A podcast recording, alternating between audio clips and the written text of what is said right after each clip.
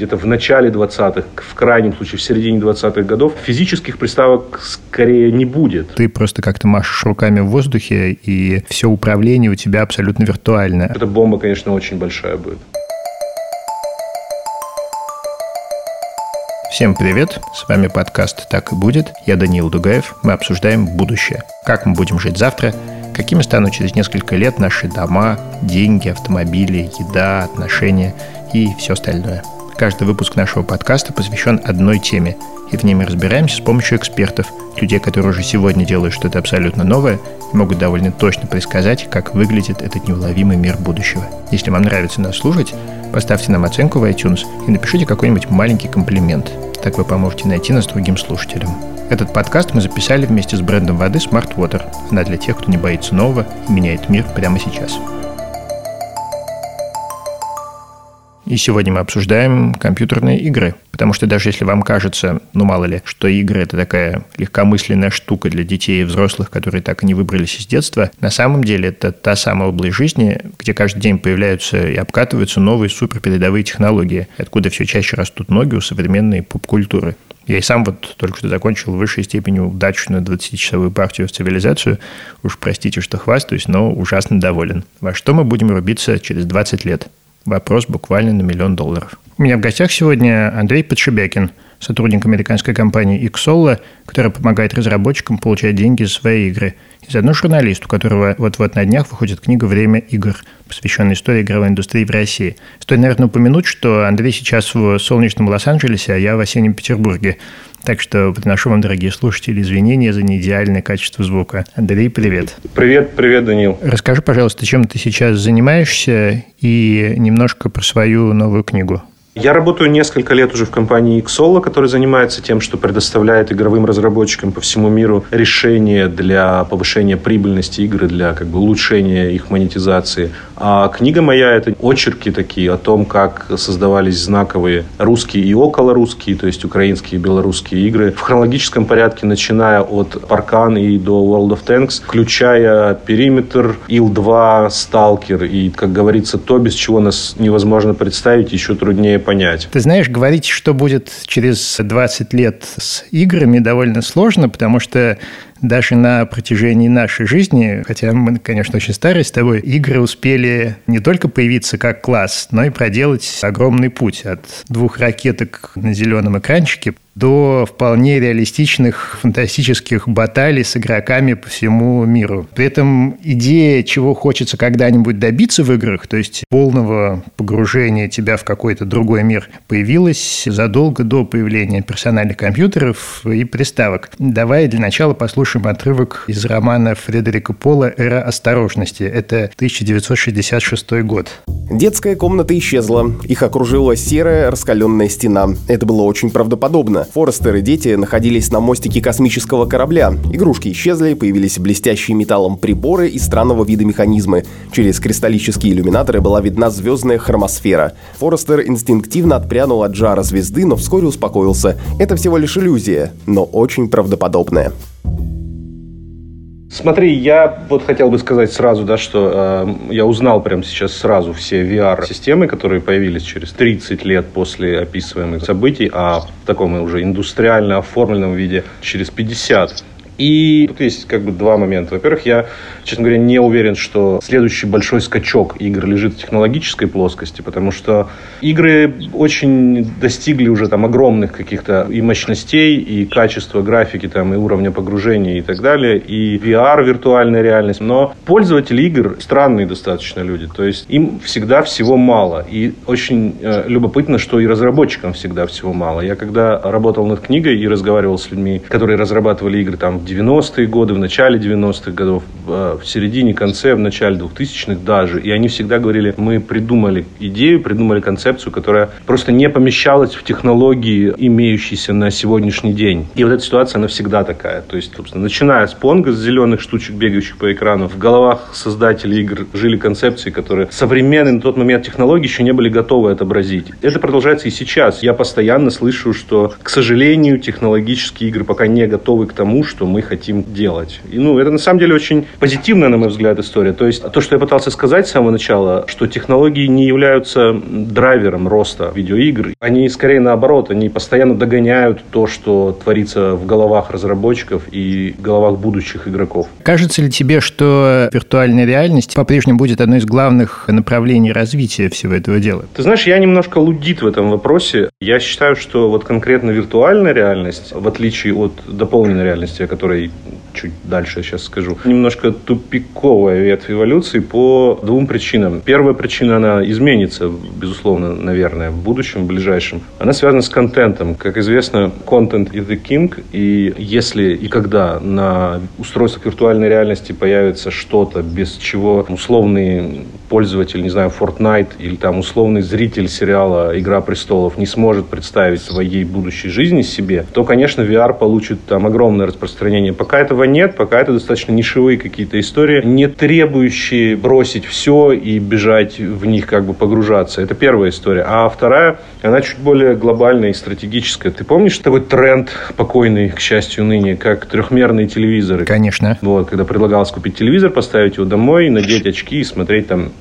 значит, всякое 3D. Там, кстати, контента было много, но это не полетело по той причине, что у тебя есть лишнее устройство, у тебя эти очки, которые мешают тебе casually воспринимать развлечения. То есть ты не можешь одним глазом смотреть телевизор, тебе нужно сидеть в этих очках и там пыриться в экран. И когда ты хочешь оторваться, там, не знаю, проверить телефон или что-то еще делать, нужно совершать огромное количество каких-то лишних усилий, снимать очки, там, класть их рядом и так далее. Вот с VR, с виртуальной конкретно реальностью, это усиливается стократно понятно, потому что у тебя на голове, грубо говоря, ведро, там, да, в котором у тебя происходит entertainment. А когда внешний мир хочет тебя привлечь к себе зачем-нибудь, у тебя просто crash происходит. Тебе нужно содрать с себя эту, значит, штуку, поставить там все на паузу, переключить свое восприятие на реальную реальность, так сказать. И мне кажется, что это убивает саму концепцию виртуальной реальности. Или, по крайней мере, сильно ее ограничивает. Но что касается дополненной реальности AR, мне кажется, что это намного, намного более перспективная история, прежде всего потому, что она не отсекает тебе полностью полностью от реальности, а наделяет реальность чудодейственными свойствами. Мне кажется, что в играх огромный потенциал у этой истории вообще. Но догоняя твой вопрос, который наверняка сейчас прозвучит, мне кажется, что AR вот в смысле технологий, он где-то там подбирается уже, но он, безусловно, не очень готов пока к потребительскому, к широкому использованию, потому что две известные мне близкие к потребительскому уровню технологии, это Microsoft HoloLens и Magic Leap. Я верю в то, что дополненная реальность это будет очень большая история. Пока ведь есть только один по-настоящему большой проект в дополненной реальности или больше их уже? Покемонши, да? Ну, покемон, он немножко жульническая дополненная реальность. Это определить очень просто на самом деле. Если ты можешь обойтись без дополненной реальности и пользоваться при этом игрой или продуктом, то это означает, что там дополненная реальность на самом деле не нужна. Но да, так впрямую на твой вопрос отвечая, действительно покемон. И есть аналогичная история про Гарри Поттера, но это пока скорее, конечно, какие-то опыты, нежели осознанное использование дополненной реальности в играх. Я очень жду Майнкрафта в дополненной реальности. Кстати, вот из-за этого может с большой долей вероятности получиться что-то очень клевое, потому что, ну, Майнкрафт, как мы знаем все, да, абсолютно феноменальная какая-то история. Мне, причем, как игроку и человеку там пожившему, так сказать, не очень понятная, но я понимаю, почему ее очень любят. И действительно, если Microsoft и Маджангу удастся это все перенести каким-то клевым образом в дополненную реальность, я думаю, что эта бомба, конечно, очень большая будет. А как ты думаешь, много еще будет впереди PlayStation, например? Это хороший вопрос. Мне хочется, чтобы всегда был новый PlayStation. Но на практике я думаю, что это гонка вооружений в нынешнем своем виде, да, что раз в несколько лет Sony и Microsoft и примкнувшие к ним где-то сбоку Nintendo выкатывают потребительский ящичек, который подключается к телевизору со все более и более мощной начинкой, что эта история, конечно, закончится, причем скорее рано, чем поздно, потому что у Microsoft сейчас большой проект xCloud, который я, честно говоря, в глаза пока не видел, хотя мне любопытно, который связан со стримингом. И очень много вот этого всего. То есть я думаю, что мне хочется этого даже, потому что место под телевизором как бы давно закончилось, и пыль лениво вытирать с этого всего. Я думаю, что в очень близкой перспективе, где-то в начале 20-х, в крайнем случае в середине 20-х годов, физических приставок скорее не будет. То есть все это переедет в разные форматы стриминговых сервисов, как, собственно, с телевидением сейчас произошло. Ну и там начнутся новые какие-то войны за глаза пользователя. Это очень интересно будет все. Объясни в двух словах, как это будет работать, а то, может быть, не все понимают, что такое стриминг. Буквально пару-тройку лет назад таким магистральным пользовательским как бы, форматом поведения было покупать игру в физическом магазине, приносить ее домой, вынимать из коробочки, ставить диск в приставку и значит, начинать играть. За считанные десятки месяцев все это радикальнейшим образом изменилось. Цифровые продажи выросли настолько, что крупнейшая сеть по продаже игр GameStop начинает уже там чуть немножко сворачиваться и банкротиться, а вот цифровые вот эти маркетплейсы, они невероятным образом растут. Это очень такая взаимовыгодная история, потому что производители и издатели игр избавляются от необходимости поддерживать там всю эту цепочку, связанную с розницей, печатью дисков, там, дистрибьюцией и так далее. А мы, как ну, игроки, избавляемся от необходимости куда-то там еще лишний раз ходить ногами. После одного нажатия, значит, кнопки все переходит моментально приставку на экран телевизора. И вот логично допустить, и это просто 95% вероятность существует того, что ровно так все и произойдет, что следующий шаг будет нивелирован, что игра перестанет нуждаться в том, чтобы жить на каком-то домашнем устройстве. Вот, собственно, первое очень большое движение в этом направлении делает Google, который полгода назад анонсировал свою платформу Stadia. Ее пока в глаза никто не видел, я очень жду ее, хочу ее посмотреть. Предполагается, что ты играешь в игры в таком высочайшем компьютерно-приставочном качестве без наличия приставки компьютера. То есть технически эта игра где-то проигрывается там в недрах Гугла, а, в общем, к тебе ее стримит интернет, и ты видишь ровно ту же картинку на экране, который видел бы, если бы диск у тебя был, значит, вставлен в этот момент в приставку. То есть здесь понятно, что есть место некому скепсису, но я абсолютно убежден в том, что это технические проблемы. А технические проблемы сегодня не являются проблемами, особенно для структур вроде Гугла. То есть все это достаточно э, быстро будет решено, и ну, мы получим то, что называют сейчас Netflix для игр. Мы то что-то считали и насчитали там порядка 10 таких проприетарных стриминговых сервисов, связанных с играми, которые собираются выходить в ближайший год-полтора. Я, как владелец Макинтоша, очень жду стриминга для игр, потому что ни одна трехмерная игра мне, естественно, не запускается. Но это тоже, кстати, любопытно, потому что Apple же, будучи Apple, он с перпендикулярной стороны к этому подошел ко всему. Я вот был на запуске сервиса Apple Arcade, который уже доступен там, и Apple считает, что на технике Apple не нужно играть в какие-то плебейские игры, в которые можно играть где угодно. Да? То есть Apple Arcade это постоянно пополняющаяся коллекция независимых игр, которые на любых других устройствах и в любых других форматах либо остались бы незамеченными, либо в них играли бы не те люди, для которых эти игры сделаны, а это как бы, ну, проблема. И Apple решил, что людям, у которых есть Mac, iPhone, iPad и все такое, им нужны свои специальные игры. Я не считаю, кстати, что это тиражируемое в смысле индустрии игр решение, но Apple с его там триллионной капитализацией и всем прочим, мне кажется, позволены любые эксперименты, и тоже очень интересно посмотреть, что у них получится из этой затеи. Этот подкаст мы записали вместе с брендом воды Smart Water. Она для тех, кто смотрит в будущее меняет мир уже сегодня.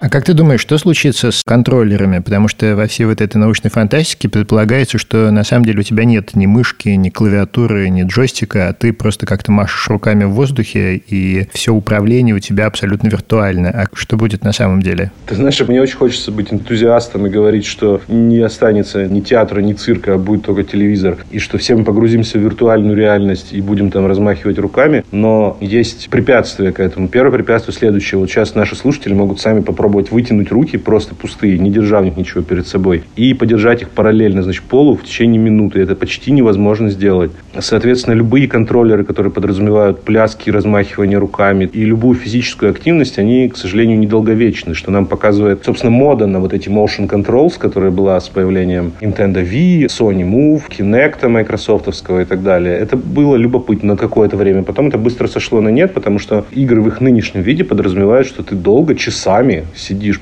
на одном месте и, значит, совершаешь взаимодействие с тем, что происходит на экране. Делать это все же лучше, будучи неподвижным. Я не верю в то, что изменится концепция контроллера в его сегодняшнем виде, но, возможно, на самом деле это назрело уже, потому что форма контроллеров и у PlayStation, и у Xbox не меняется радикально на протяжении уже, ну, больше, чем 10 лет. То есть понятно, что там появляются, как говорят в Америке, quality of life для качества жизненного введения, какие-то новые там форматы нажатия кнопок и так далее, но то, что ты сидишь сидишь в руках, держа коробочку с кнопочками, это происходит достаточно давно. Понятно, что у Nintendo есть какие-то эксперименты невероятные в этом значит, смысле, с картонными коробками, Labo для Switch такое устройство, но это все же предназначено для такой очень специфической аудитории, вот как игры Apple Arcade для пользователей Apple. Я не знаю, мне кажется, что если дело дойдет до того, что контроллеры радикально поменяются, то случится это одновременно с тем, что радикально поменяются сами игры.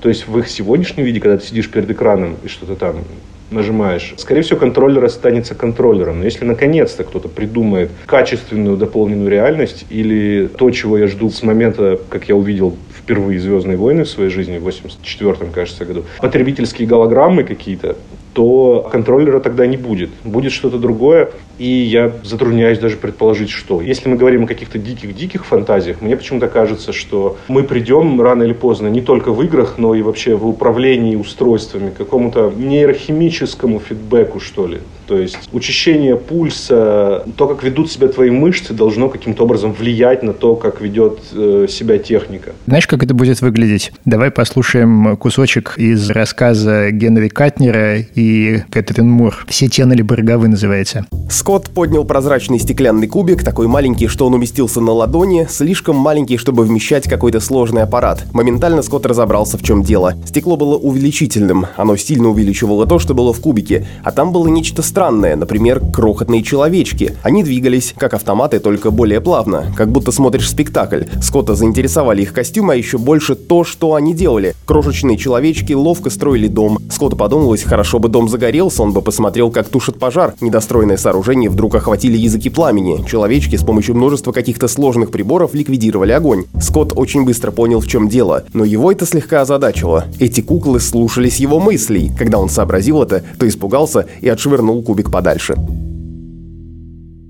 Как тебе мысленное управление? Мне кажется, да, это какая-то вещь близкая к неизбежной, если технологии будут развиваться так, как они развиваются сейчас, и в том направлении, в котором они развиваются сейчас. Потом еще, смотри, есть такая вещь очень важная. Фокус большинства сегодняшних потребительских технологий – это именно развлечение пользователя, потому что больших технологических прорывов в сфере, не знаю, компании Ям нет. Это связано с тем, что в пост-пост индустриальной экономике, в которой мы все живем, у людей стало огромное количество свободного времени, и его становится все больше больше. Вот Ной Харари писал, что сама концепция работы сегодня, она очень размытая. Очень часто невозможно вообще то, чем занимается человек в офисе, назвать работой в общепринятом смысле. На практике это означает, что свободное время у нас на глазах становится очень важным ресурсом. За него сражаются со всех сторон триллионные компании. С одной стороны, на твое свободное время нападает там Marvel, с другой DC, с третьей игры, с четвертой сериалы там на стриминговых сервисах, которые только в ноябре два новых, между прочим, появятся. С технологиями технологии сконцентрированы именно в этом во всем. Если современный массовый пользователь поймет, что ему не хочется больше пальцами, значит, там, возить по джойстику, а хочется мысленно управлять тем, что происходит в игре или на экране, то я не сомневаюсь, что ему эту возможность предоставят очень быстро. Ты верно заметил, что свободного времени становится все больше, и это приводит не только к появлению большего количества игр, потому что сейчас, по-моему, в одном Стиме уже сколько их там, больше 100 тысяч, наверное. Приводит ли это и будет ли дальше приводить, как ты думаешь, к появлению новых жанров игр, не связанных с технологией, а связанных скорее с идеей. В книге, которую я написал только что, у меня там значит, первая глава про игру Паркан российскую, которая вышла в 97 году. И я нашел там в каких-то архивных значит, своих источниках интервью Никиты Скрипкина, руководителя и создателя компании Никита, который сделал эту игру. Скрипкин говорит там такую вещь, которая мне прям запала. Когда, значит, его спрашивает журналист издания, с которым он разговаривал на тот момент, как он представляет себе будущее игр, он говорит, что я, говорит, хочу сделать прогноз. Мне кажется, что в скором времени игры обратятся к симуляции реальности вокруг нас. Угу. Как в Рик и Морти. 55 Ну да. И обрати внимание, что в эту сторону начала пристально смотреть массовая научная фантастика. Первому игроку приготовиться, который Спилбергом была экранизирована. Все думают, что сейчас будет вокруг нас симуляция жизни. Я считаю, что это возможно, потому что жизнь немножко уже в своем физическом виде, она как-то немножко многих уже утомила, и многие хотели бы от нее перенестись в какое-то более сказочное измерение. Вот в сторону этого же, собственно, анонс истории, которую Facebook сделал, Horizon, их большой виртуальный мир, мир, в котором якобы все счастливо заживут. Но возвращаясь к твоему вопросу и к более такому прямому ответу на него, я считаю, что, безусловно, жанров будет больше, и жанры игр будут вообще не похожи на все то, что мы видим сейчас перед собой. Даже сейчас жанровые определения очень сильно размываются и утрачивают свою роль, которая у них была еще, скажем, там, ну, 10-15 лет назад точно. То есть все популярные игры сейчас, жанровые их дефиниции, они происходят через запятую. То есть это экшен, запятая, приключение, запятая, ролевая игра, запятая, иммерсивный симулятор. Для игр, которые вообще с трудом поддаются жанровому определению, собственно, так и говорят, что это мультижанровая игра. Вот в каком жанре, например, сделана Red Dead Redemption прошлогодняя? Это трудно сказать. Это очевидно, что это вестерн. Но по геймплею это экшен в какой-то мере, наверное. Да, но это не совсем экшен. Это какая-то литературная такая большая история. Но она недостаточно интерактивная для того, чтобы быть виртуальным романом в полном смысле этого слова. Короче, жанры будут пересобираться в какие-то новые конфигурации. И более того, я считаю, что жанров как таковых скорее не будет. Ну, точнее, они останутся в таких вещах, где без них не обойтись, вроде спортивных симуляторов. Это очень интересно, на самом деле. Большая часть людей, которые играют в игры, она вот всегда утверждает, что всем нужно новое, всем нужны новые идеи, всем нужны невероятные прорывы какие-то и так далее. Но фактически эти люди, как правило, очень традиционно настроены. То есть они хотят играть в то, во что играли 5, 10, 15 лет назад, только с более красивой графикой, условно. И в этом отчасти причина стагнации идеологии технологической, в которой игры сейчас пребывают. Но поколение, которое младше, там абсолютно нет таких предрассудков. Там люди играют в Fortnite, который взрослому человеку, кроме бешенства, ничего не вызывает. Я провел несколько прекрасных часов в Fortnite. Ну, понимаешь, я тоже провел, потому что мне нужно было понимать, что это такое. Но представить себя осмысленно в это все играющим, ну, мне на самом деле сложно. Мне пришла в голову одна мысль, что индустрия игровая сейчас, ну, в глобальном своем виде, ее делают взрослые люди. Мне кажется, что игры ждет очень большое потрясение, когда подрастут те, кто сейчас играет играет Fortnite, и вот они придут уже в игровую разработку, потому что барьеров у них не будет там уже совершенно никаких. А как тебе кажется, что у них в голове, что будет? Я думаю, что уйдут какие-то сюжетные истории, придет история про игры как сервис, что игра никогда не будет закончена. Если сейчас какие-то дополнения, апдейты выпускаются ежемесячно в больших играх, а в Fortnite еженедельно, то в самом ближайшем будущем в игру будет закидываться новый контент абсолютно в реальном времени. И это, наверное, где-то даже будет хорошо, потому что построится самовоспроизводящаяся машина машины этого контента. Сейчас много экспериментов с этим ведется, и, ну, собственно, Майнкрафт во многом на этом построен. Когда игроку, чтобы он не перегревал мощности студии разработки, ему дается инструменты в руки, чтобы он там сам что-то делал внутри. Я думаю, что вот этот, извините за выражение, empowerment пользователей, он будет продолжаться с новой силой, им будут даваться в руки все более мощные, все более простые в использовании, скажем так, инструменты. Мне очень нравится из вот этих вот сюжетных трендов то, что сейчас появляется все больше игр, в которых смысл заключается не в том, чтобы выиграть, а в том, чтобы просто быть. Вот, например, одна из, по-моему, лучших игр последних лет называется Euro Truck Simulator. Там ты просто водитель грузовика. Ездишь по Европе, смотришь в окошко, день сменяется ночью, иногда дождь идет. И, в принципе, весь смысл в том, чтобы просто ездить. Ну да, ты зарабатываешь там какие-то деньги, но максимум, что ты можешь с ними сделать, это купить какую-то новую трансмиссию. По-моему, это довольно любопытная тенденция. Подкаст «Так и будет» мы записываем вместе с брендом воды Smart Water. Наши партнеры уверены, будущее за теми, кто мыслит широко и не боится создавать новое. А как ты думаешь, кто будет играть в игры через 20 лет? Ну вот сейчас это все-таки в основном подростки и молодые мужчины. Знаешь, это не совсем правда. Средний возраст играющего человека, он как бы постоянно растет. Сейчас он перевалил за 35 лет. Этому есть причины. Если еще пару поколений назад ты переставал играть в игры, когда вырастал, просто потому что этот формат больше был тебе не интересен, тебе неинтересно было, не знаю, Чипа и Дейла там гонять по экрану или там в Тетрис играть или в Понг. И ты там поклал приставку в коробочку и запихивал ее на антресоль, то сейчас смысла этого делать нет, потому что игры, они как-то параллельно с тобой растут, и они пытаются тебя догнать всегда. И ты можешь, конечно, положить приставку на антресоль по достижении полового созревания, но ты просто потеряешь тогда пласт культуры большой и важный. Это как вдруг перестать смотреть кино, когда тебе исполнилось 20 лет, потому что это типа развлечения, все какие-то непонятные, а ты уже взрослый. Возвращаясь к твоему вопросу, игры перестали быть субкультурной вещью достаточно давно. И, в общем, я думаю, что такого понятия, как средний возраст игрока, его не будет. То есть играть будут все, как, собственно, сейчас более-менее все и играют уже. Просто все будут играть в разное. Но, между прочим, есть такая терра инкогнита еще для игры. Игры не знают пока, как к ней подступиться. Это все-таки женская аудитория. Я видел статистику, опять же, все говорят, что там женщины играют уже наравне с мужчинами. Это не вполне правда и там некая выдача желаемого за действительно. То есть, что такое играет? Женщины играют какие-то вещи в мобильных играх много, но индустрия больших видеоигр, она, конечно, мужская и нацелена на мужчин. Слушай, а вот ты сказал, что действительно, когда пытаешься играть с 16-летними в онлайне в разные стрелялки, то шансов мало. А скажи, пожалуйста, когда, наконец, уже игры, рассчитанные на одного игрока, станут более интересными, что ли? Потому что искусственный интеллект вроде бы развивается постоянно, а враги все равно во всех играх тупые невероятно. То есть играть с другими пользователями тяжело, играть одному довольно скучно.